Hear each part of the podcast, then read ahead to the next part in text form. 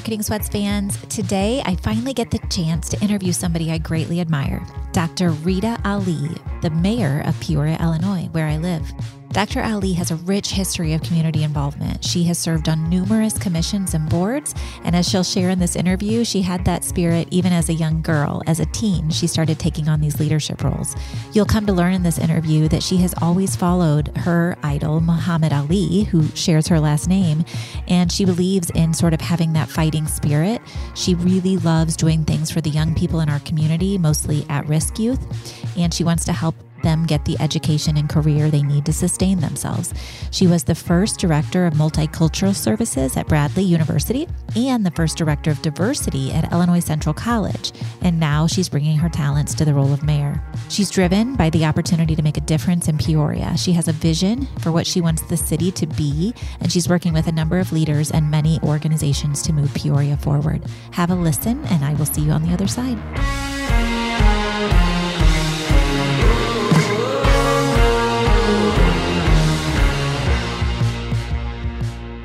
Welcome, Doctor Ali. As I said, I've been excited to interview for several years now, so I just thank you for being here. It means a lot to me. Thank you, Misty. It's a pleasure. But I really just want you to start with telling me your story, because I don't really know anything about your background or your upbringing. I'd love to hear a little bit about you personally. Well, I'm a Peoria girl. You know, okay. I was born in Saint Louis, but we moved to Peoria when I was six years old because my dad found a job at Caterpillar. I went to a place, a school called Lee School. It doesn't exist anymore. They, the building was so old, they eventually tore it down. Right. But I had some wonderful teachers, and all the way through seventh grade or through sixth grade, I had all white women teachers. Wow. And they poured into me. But once I got to seventh grade, Misty, I had my first Black teacher. And it was a woman. Her name was Diane Newsome. I really learned the power of identification, see it, be it, because it wasn't until I was a student of Diane Newsome that I believed that I could be a teacher too, because I identified with her. That to me spoke to the importance of role models that look like you, whether they're female, whether they're, they share a culture or a color. It's just so important. But so I went on from middle school, they called it junior high back then, to Manual High School. And that's when I really got active, uh, both, I would say, politically, because I ran for, you know, freshman class president. Okay. And I was elected. I started volunteering in the community and uh, really started kind of getting into social action. Okay. And women's rights, and I would say people's human rights or, or civil rights. Girls couldn't take non-traditional type classes like woodshop or automotive or mechanical or architectural drawing back then. We could take wow. cooking and sewing. Wow. And boys could take cooking too, but oh. you know, girls couldn't take those other classes.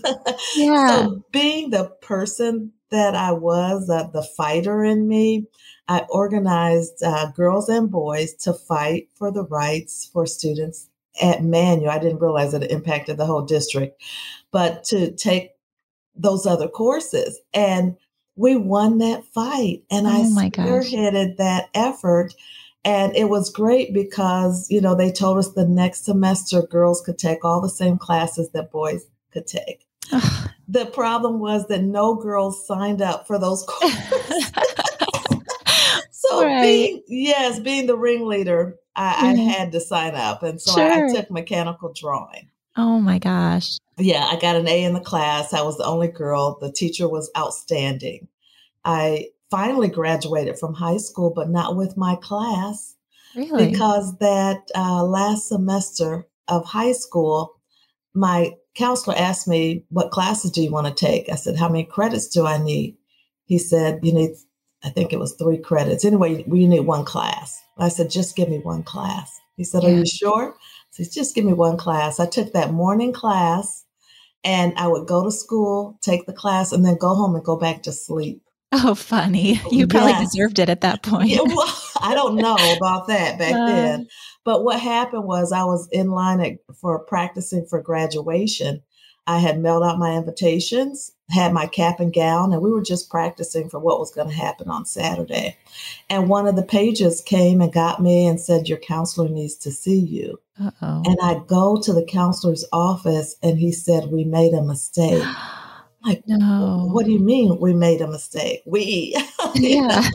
And he said, uh, you are half a credit short from graduation. Oh my gosh.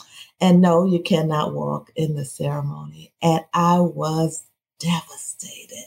I can't even fathom. I was devastated. I cried. I just thought it was so unfair. And for many, many years, I was mad at my counselor. I was hating on him, right? But you know what? I believe it was God that taught me a lesson, that that was a life lesson. The lesson was that doing just enough to get by does not lead to success. Sure. Doing just enough to get by does not lead to a good relationship, success in relationships, success in school, success in work, and it's just not enough. And that really, once I accepted that, forgave my counselor, and accepted that life lesson, I started to become an overachiever. Right. I can tell by your learning. Yeah. I mean, oh my gosh, you've yes. just continued to be a lifelong learner. I did. I, I overachieved academically, ultimately got a, a bachelor's, two masters, and a P H D. I was an overworker. I excelled. Everything that I engaged in, I wanted to be the best. Right. And I didn't want to do just enough to get by anymore. I, I wanted to do more than what was needed or expected.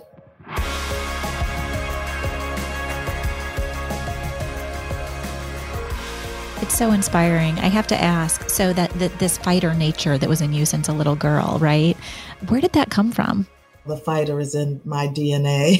Yeah, yeah. But, but you know, my family, we grew up watching Muhammad Ali fights. I'm proud to share the last name, Absolutely. You know, with the greatest. But one thing that he did was he brought a lot of pride to people within the African-American community, a lot of a unity. He gave us something to believe in, that we should believe in ourselves. And he was a fighter. And, you know, I picked up that fighting spirit, I think, from admiring and, and watching him.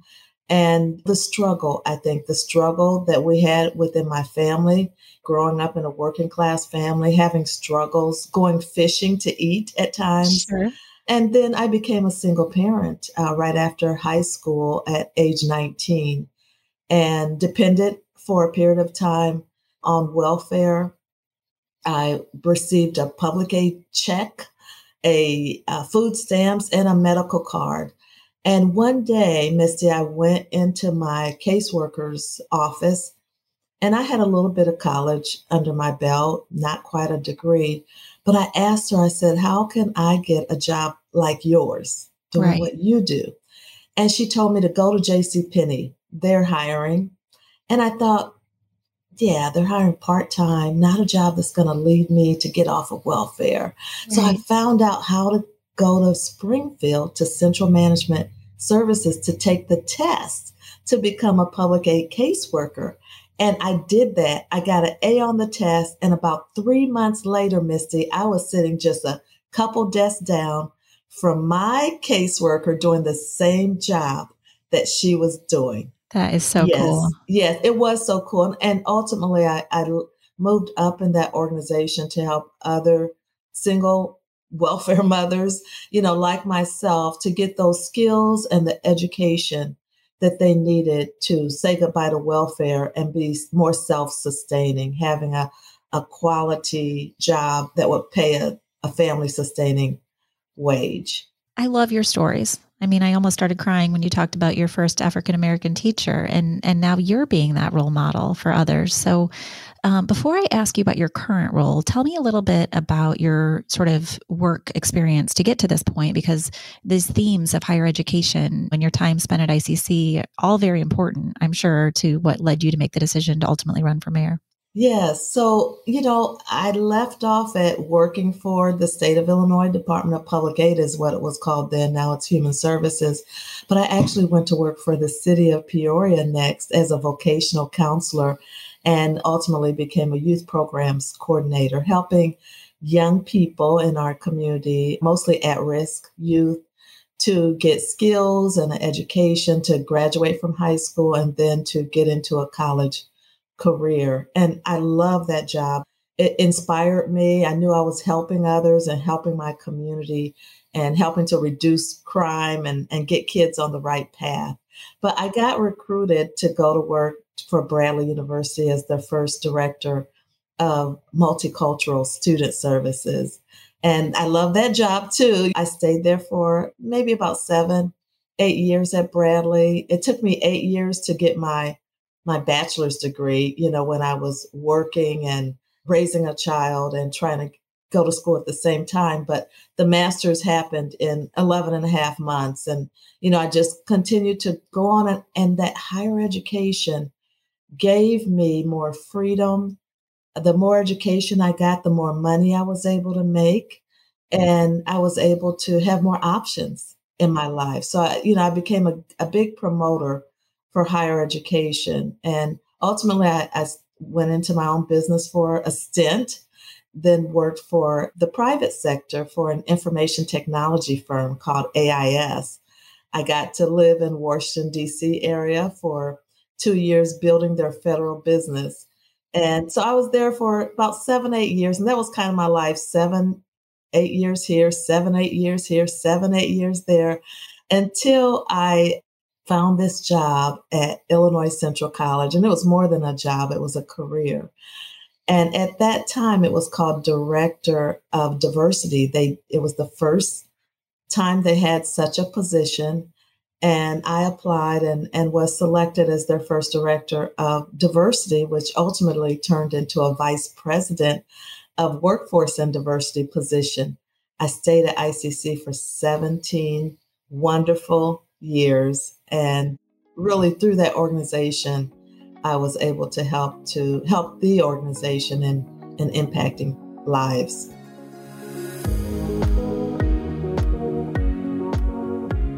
What in the world made you want to run? It sounds like you worked for the city before, but that's a pretty big leap to make. Talk a little bit about your why. Sure. You know, I I didn't plan to run at all, Misty. I, I just never had had that job in my head. Uh, but I did want to be a part of the city council in terms of making decisions to move Peoria forward. I felt that I had something to contribute. And that's why I ran for city council in the first place. But I lost my first election running for city council. I lost it by one vote. So, you know, I became that poster child for every vote counts. But at the same time, I was a good loser. Uh, Muhammad Ali said, you don't lose if you get knocked down. You lose if you stay down. So, you know, I was that resilient, get back up and run again. And when I ran again at large, I won by a landslide. And so people, when it was time for the mayoral election, people in the community really came after me. I was almost drafted to run.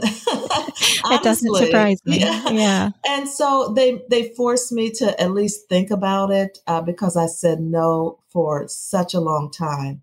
And this was probably a year before any announcement came. And I was just saying no, because how could I be Peoria's mayor and work in this important job that I had as a vice president at Illinois Central College? One of those was going to suffer. Both of those were going to suffer. Sure. So that's that's why I said I could not do it. But I woke up one day and it was almost like, um, wow, really? It was a thought in my head that if I got elected mayor, that I could retire early from my job at I C C and become a full-time mayor for yeah. Peoria and really try to give my all to that in a full-time capacity. It was after that that I began to entertain the thought of running. Tell me what it was about the mission of this work that made you feel like you could have the greatest impact on Peoria. I, I saw it as an opportunity to make a difference in the city that I grew up in and the city that I love so very much. And so I had some ideas that I had not heard from other other people that were in le- elected office. And I thought this could be an opportunity to implement some of those ideas. Well, let's talk about those, because I have probably ten different questions I could ask you of stuff that I've read in the news that I'm passionate to learn more about. But I want to let you speak first to what are you most excited about right now? I mean, what's rising to the top of your priority list? There is so much to be excited about Peoria right now. And, you know, I'm excited, one, that crime is, is getting under control because we have a great new police chief with a great plan. And we also have the community on board with community-based solutions to reducing gun violence in Peoria. I want people to know that that we're not taking things that have happened over the past few years lightly.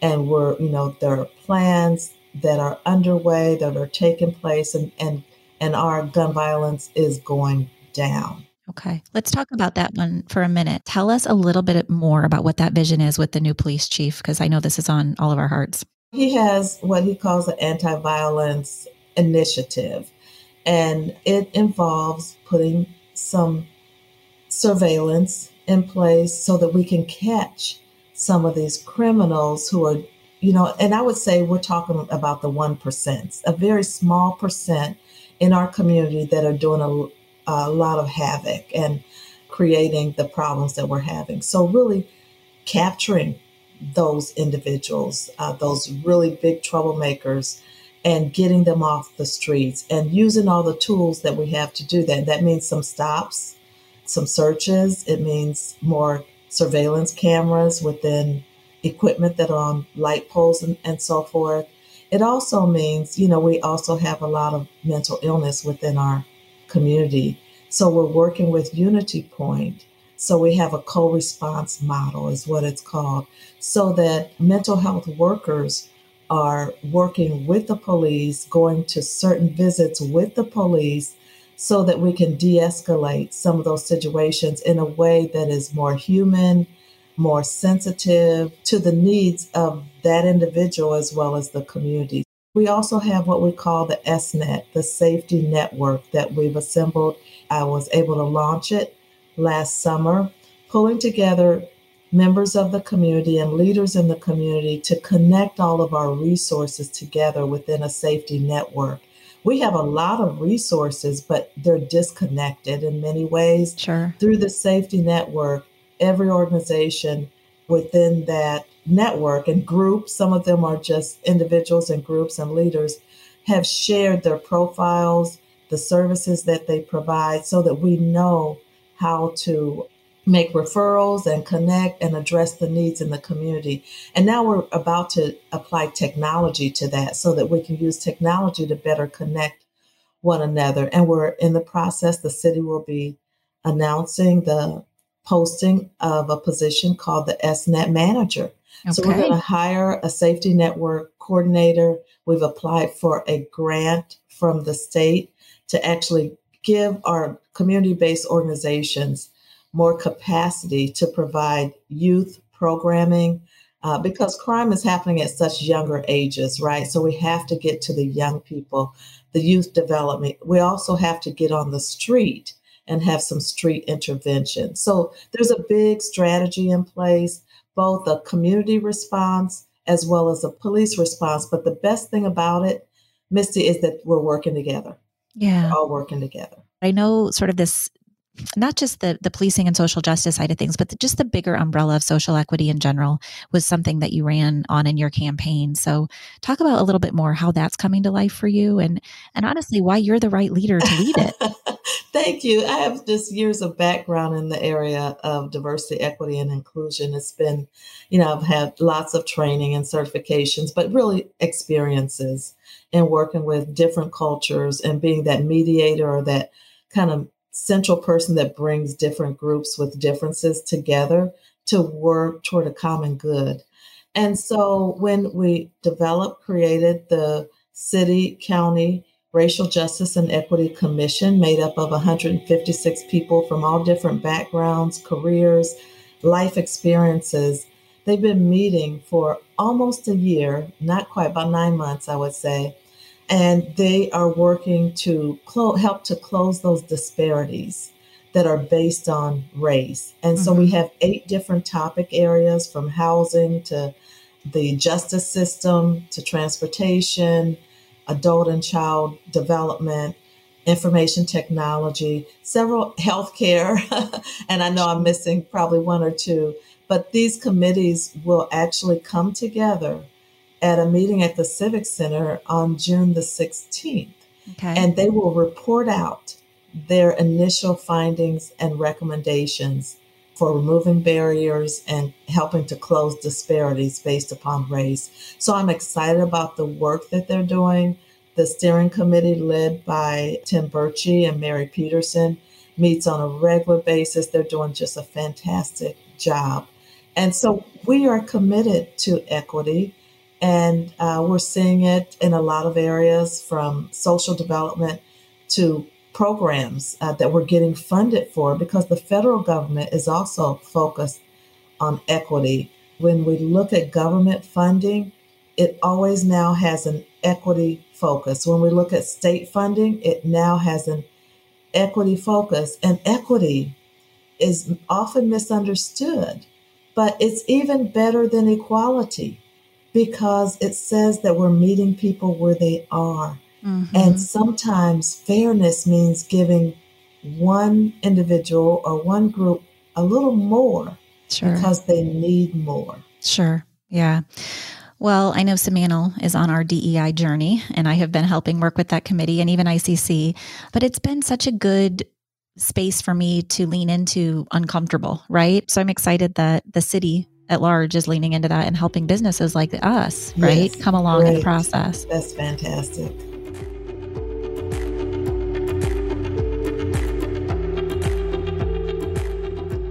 Talk a little bit more then about just the role of mayor. You're the first woman mayor. You're the first Black mayor. What did that mean to you to be able to take that on? Or did you even think about it? Well, sure. I had to think about it, because I have to think about what it does for little girls to see me, just like I saw my seventh grade teacher, and to say, if she can do that, I can do it too.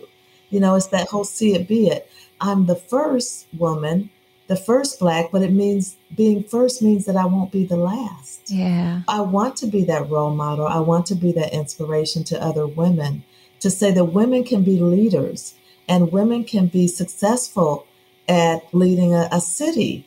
I am walking and working in my passion and in my purpose every day. And it is a challenge, because it's such a huge responsibility. And the schedule is unlike any that I've ever had before. It's it's a daily, very full schedule. And it's, it doesn't end at five o'clock.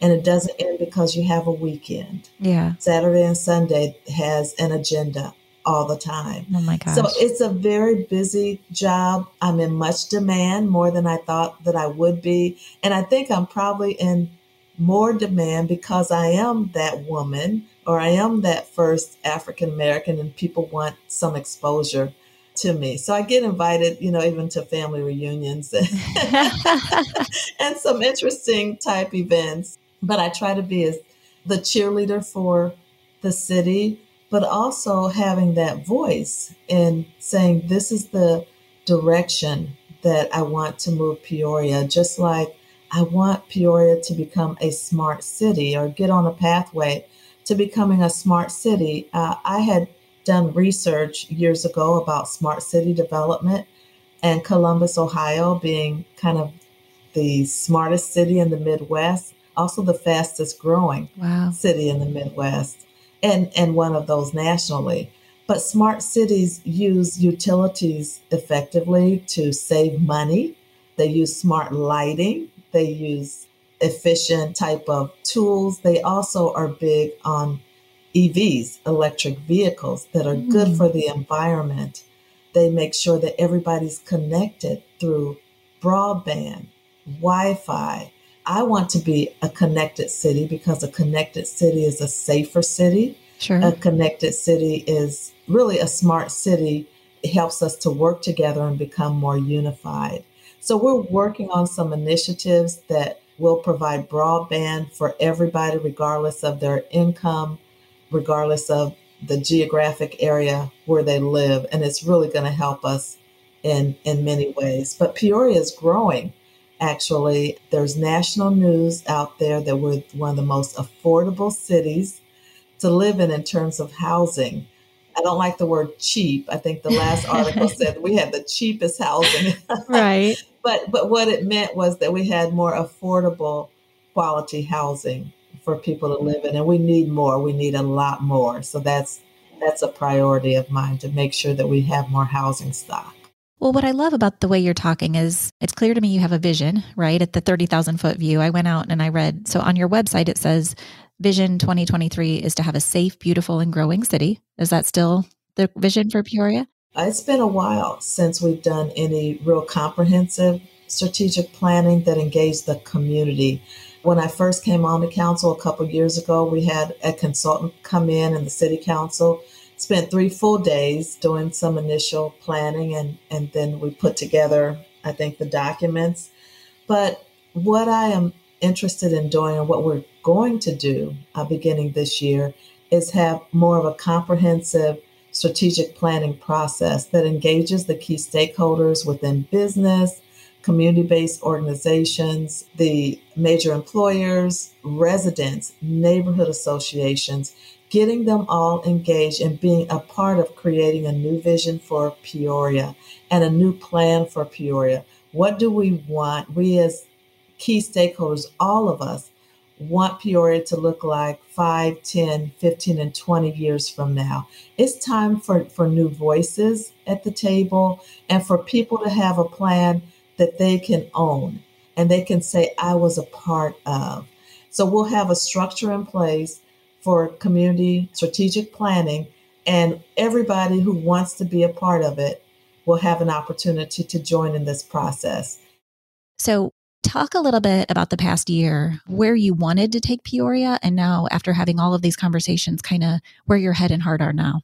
I'm excited that we got through a budget passed. that, that was a big sure. deal because it was a two-year budget. The budget drives what we're going to do with services. So people are going to be really surprised to see that we're going to do some major road work, and we need it, right, in Peoria. We're going to do some major road work. We're going to put up a lot of new lighting that's going to make neighborhoods more walkable. We have some major projects like the development of MacArthur Highway, a complete street project that will draw more businesses to that major artery within our community. And, you know, it's really an extension of the warehouse district, which is growing. People are buying up properties. New businesses are, are coming to Peoria. I'm excited about the biotech type businesses that have joined, the new laboratories like Veloxity Labs. We have Pringle Robotics that is going to build a new facility, likely in the north part of the city, but a lot of innovation is one thing that I'm I'm seeing in the new businesses. There's a lot of people, and I, I think almost that the pandemic drove more people to think about going into their own business. And maybe yes. they had more time at home to start thinking about sure. that. But we're seeing a lot of new entrepreneurs wanting to set up shop in Peoria. And I'm excited about that. I mean, the Civic Center, we just had our sellout concert there. So people are starting to get out again and start to enjoy recreation and, and social life. But building our downtown is a big deal, Misty. And it's really kind of a, a bellwether that if you can build your downtown and attract people to your downtown, then your city is going to do well. So we have a lot of plans for downtown development, both the Central Warehouse District, the kind of the hospital zone and the warehouse district and all those areas in terms of attracting more businesses and supporting those businesses so that they will attract and be successful and thrive.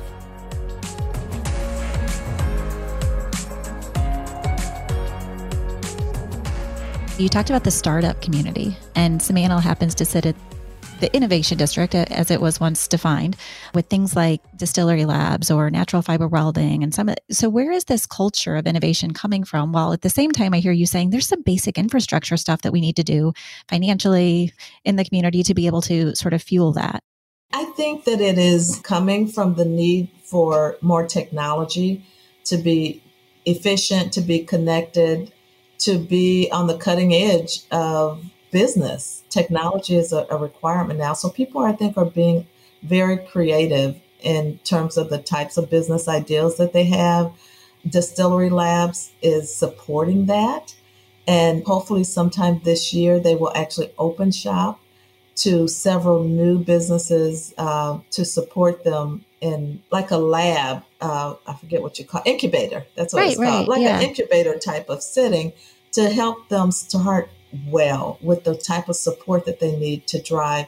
And Peoria has always historically been that type of business. Try it here, nurture it, and if it plays here, it can it can be successful anywhere, right?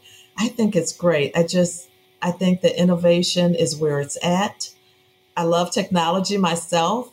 I think that we all have to be more connected, but but we have to realize that there are disparities, and if we address those disparities, it's going to make all of us stronger and the entire city stronger. Right. You mentioned healthcare in our community, and I think that that's super exciting. All that both healthcare networks in our region have going on, but I've heard it said that as that we're evolving a little bit from sort of a manufacturing based community to more of a healthcare centric area. So tell me a little bit about the conversations you're a part of in that space. Sure. Well, healthcare is our largest employer. It didn't used to be that way. But healthcare between our two big entities of UnityPoint and O S F, and then all those connecting Heartland Healthcare and the University of Illinois, a School of Medicine, all those uh, entities coming together make us the, the largest employer for healthcare. And then there's suppliers that support those entities. So in a meeting that I had about ten days ago with O S F, they told me they had a thousand openings, wow, a thousand job openings that they have not been able to fill yet. Yeah. So, you know, that speaks to the need for the Illinois Central Colleges and the education and training entities in helping to build the skills, because we really do have the people. We just need the people that have the skills to fill all those jobs that we have.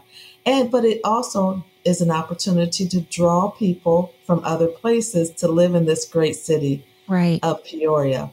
Healthcare is very important. Um, there are health disparities uh, within our city. I have to speak to six one six oh five zip code area as being one of those. The lifespan of, say, a black man living in six one six oh five compared to a white person living in the north part of Peoria can be ten to twelve years difference, lower. So those are disparities that we have to address using equity, making sure that we get the services that are needed in those areas of the greatest need. Yeah. Well, I know that's been in the news historically, and I've heard people debate how factual this is, but I know that Peoria ranks low on places for Black people to live. So you mentioned several things today we're already doing to address that, but is there initiatives focused sort of squarely on that issue? Absolutely. We have a plan, and it's a really strong, solid plan. It's called the Peoria Cradle to Career Initiative. So the Cradle to Career Initiative is a strategy for transforming Peoria zip code six one six oh five, because it's one of the most distressed in the country, but it will help to address the educational needs, the workforce needs, the broadband and Wi-Fi needs by providing family support resources, family support navigators, we call it, into these homes to find out their healthcare needs, their housing needs, a list, a battery of all different types of assessments to determine their needs, and then to wrap those services around this family to make sure that they have what they need to be successful.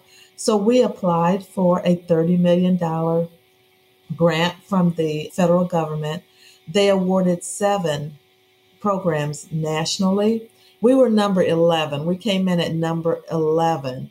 Uh, so we are applying again this year and have been encouraged to do so. But in the meantime, we got a Jumpstart grant that has been awarded to I C C to jumpstart the Peoria Cradle to Career Initiative to begin those assessments, and we'll apply again for the big money for the implementation. And that was with the help of Representative Sherry Bustos, who earmarked five hundred thousand dollars, a half a million dollars for us to jumpstart that initiative.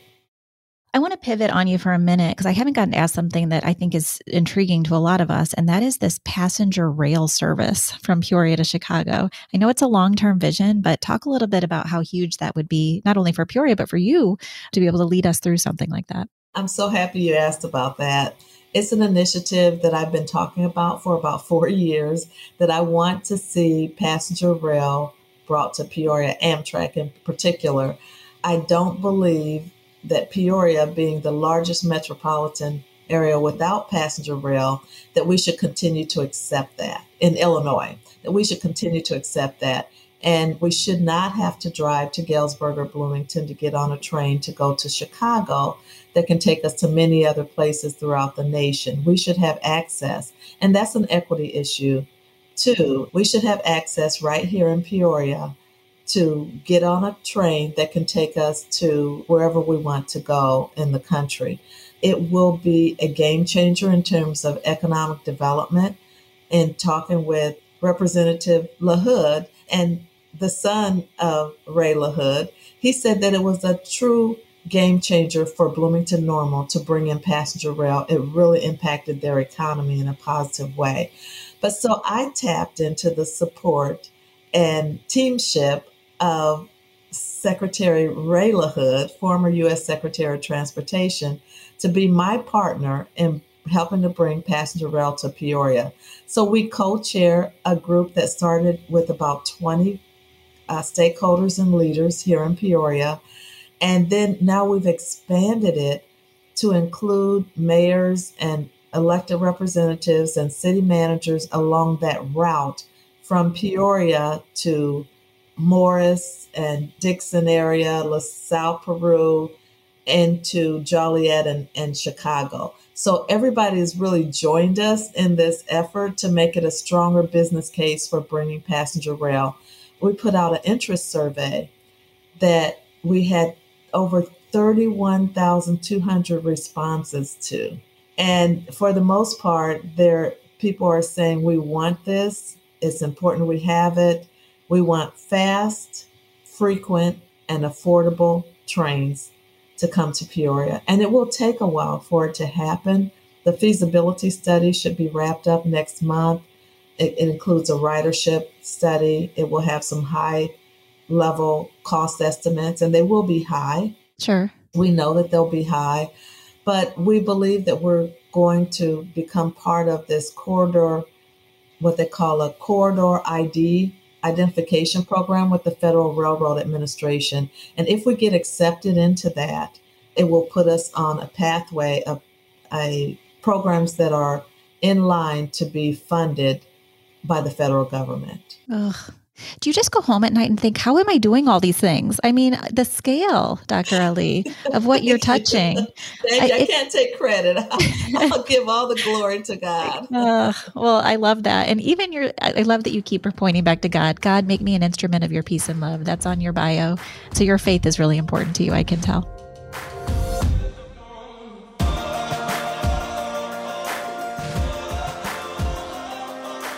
Given that this is a marketing show, right, I see that Peoria's brand is evolving. Talk a little bit about, through your lens, how you see our brand evolving and who we're going to be when we grow up. Oh, sure. I think Peoria's brand is evolving, and that's through collaboration. We are collaborating, I think, more than we ever have. And it's by leadership working together, working with J D. D'Alfonso and the Discover Peoria Initiative, working with Joshua Gunn and the Chamber and C E O Initiative, working with Chris Setti and the Greater Peoria Economic Development Council initiatives. Really, we all work extremely well together. And there's others, you know, that are involved as well. And I was trying to think of the name of this initiative that kind of brought a lot of people together in terms of lending their voices. I can't seem to think of it right now. But through collaboration, we are building a strong brand. We have several plans out there that under our new strategic plan, we're going to bring all those plans together and tie the dots together so that it's not these separate plans that are disconnected. We're going to bring all these plans together and say, this is how they're all connected. And so it's through collaboration that we'll be successful in building Peoria's brand. And you guys, you, yeah. Symantle helps to build our brand as I well. Hope you make so. Us look pretty. That's important. We're very passionate about Peoria. Obviously, community is one of our values. So I do hope that we get the chance to help. That said, I, I can't say enough how much I not only see the connection of the dots more than I ever had before, but the doers, right? It's not people sitting in a room. You're physically seeing change in our community. And I think that that's what's causing this shift. I agree totally. I just want people to know that a lot of work is being done, much of that behind the scenes. It may not be on the front page of the news all the time, but there's a lot of exciting things that are, are going on. And as time goes on, we'll be able to reveal those things. We're so happy to have your leadership in guiding us through that.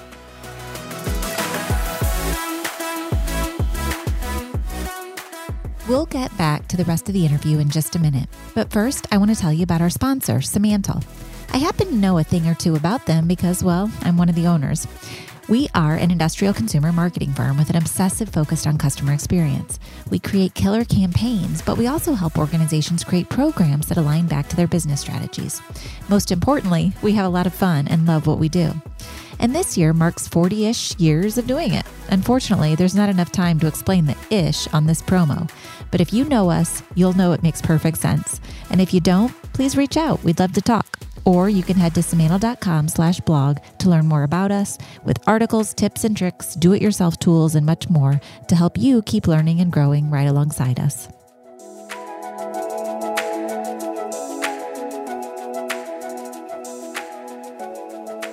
What are some core beliefs that you hold true that are going to sort of be your compass as you steer the ship from here forward?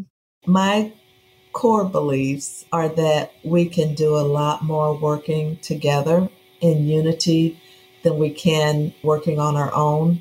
I think that working together, despite our differences, will take us a long, long way. Just continuing to share the love for Peoria. I consider myself an ordinary person who puts forth extraordinary effort to get things done. And so I think that that can apply to everybody. Sure. We're ordinary people, but we can put forth a lot of effort to make a difference in our community. Oh, I love that so much. That's all that I would ask for anybody is do your part. Oh, I love it. What is a question that you are struggling with right now that you'd love to ask someone else? How do you want to get involved? What are your talents that you want to bring to help Peoria? Everybody has gifts and talents. How would you like to apply yours in helping Peoria? I love that. I love that at an individual level, at an organizational level. There's lots of conversations that create. So again, thank you. Thank you for being here. I loved learning about you, your story, and all the good work you're doing. And I hope that we can keep in touch and hopefully do some good work together. Yes, I think so. Thank you.